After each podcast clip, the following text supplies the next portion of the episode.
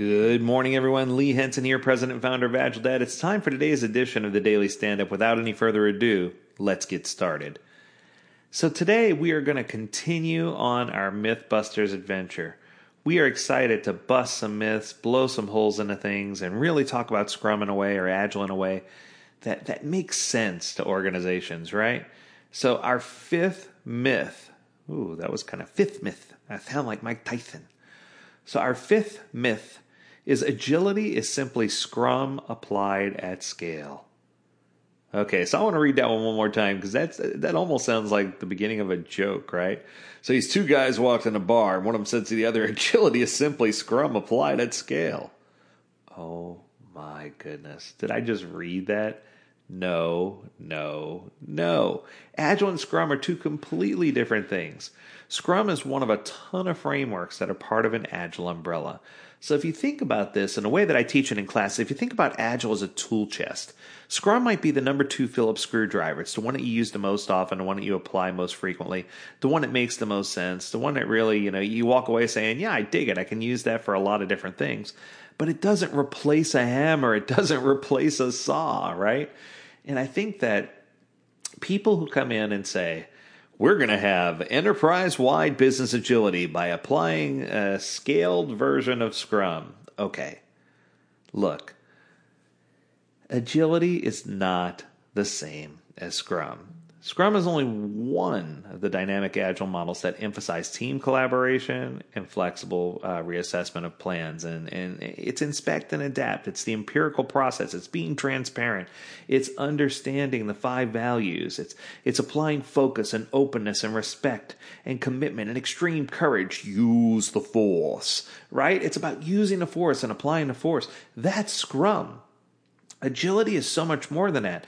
Agility incorporates things from design thinking, where we're trying to be inventive and inquisitive and think about, you know, uh, does this ideation make sense? And we're trying to really dig down and, and come up with new and innovative ideas, right? Agility also speaks to creating an MVP and doing discovery, design, you know, figuring out what makes sense before you actually commit to building out all the features in more of a Scrum like fashion. Scrum certainly falls in the build out area where you can build out all the different features, but if you're just jumping straight to Scrum, you're missing some very key elements of business agility, period.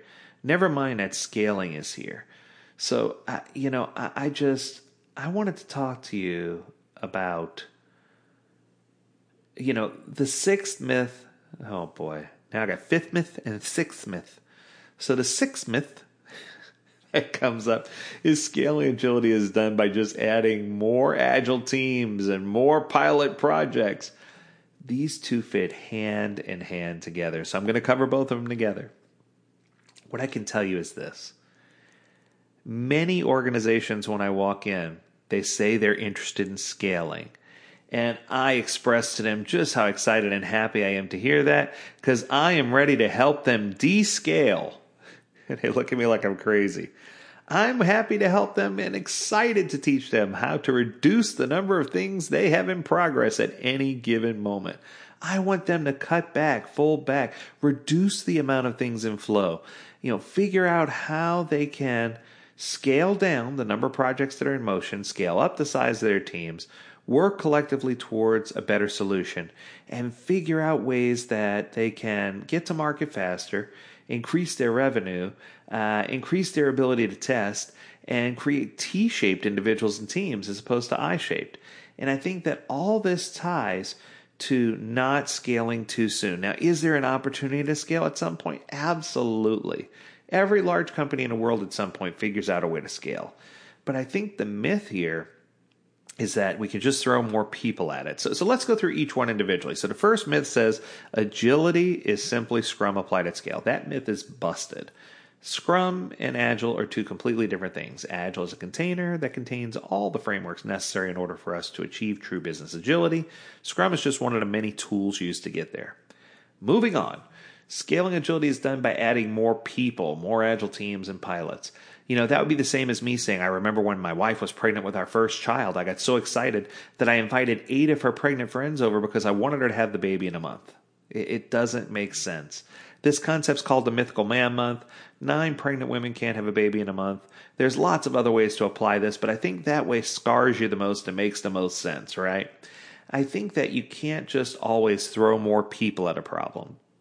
Sometimes throwing more people at a problem, more teams creates more confusion, right? And I think the reality here is that scaling agility requires more than just additional projects, pilot projects, and it requires a different solution than just throwing people at it. Organizations need to rewire core processes, develop new capabilities, they need to shift their leadership mindset.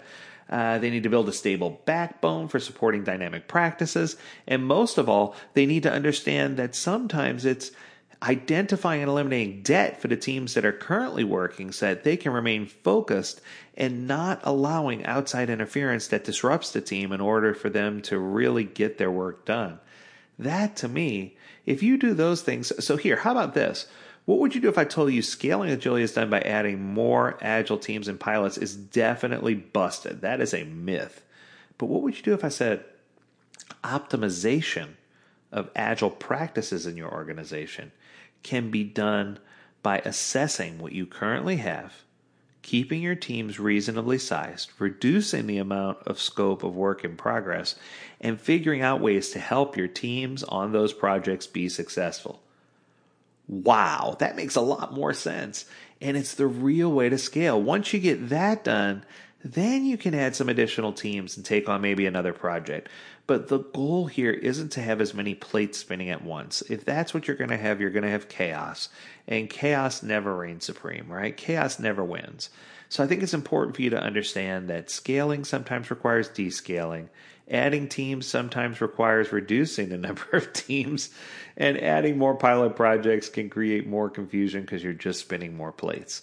I think that the reality is that we need to focus, focus, focus on our organization and make sure we're open and honest in all of our communications, that we're being respectful to the teams that are doing the work and not piling the work on, or respectful to the framework, that we're making sure that teams are able to make commitments and keep commitments, and that we're behaving with radical candor and extreme courage and creating an environment of psychological safety where people feel comfortable and confident working.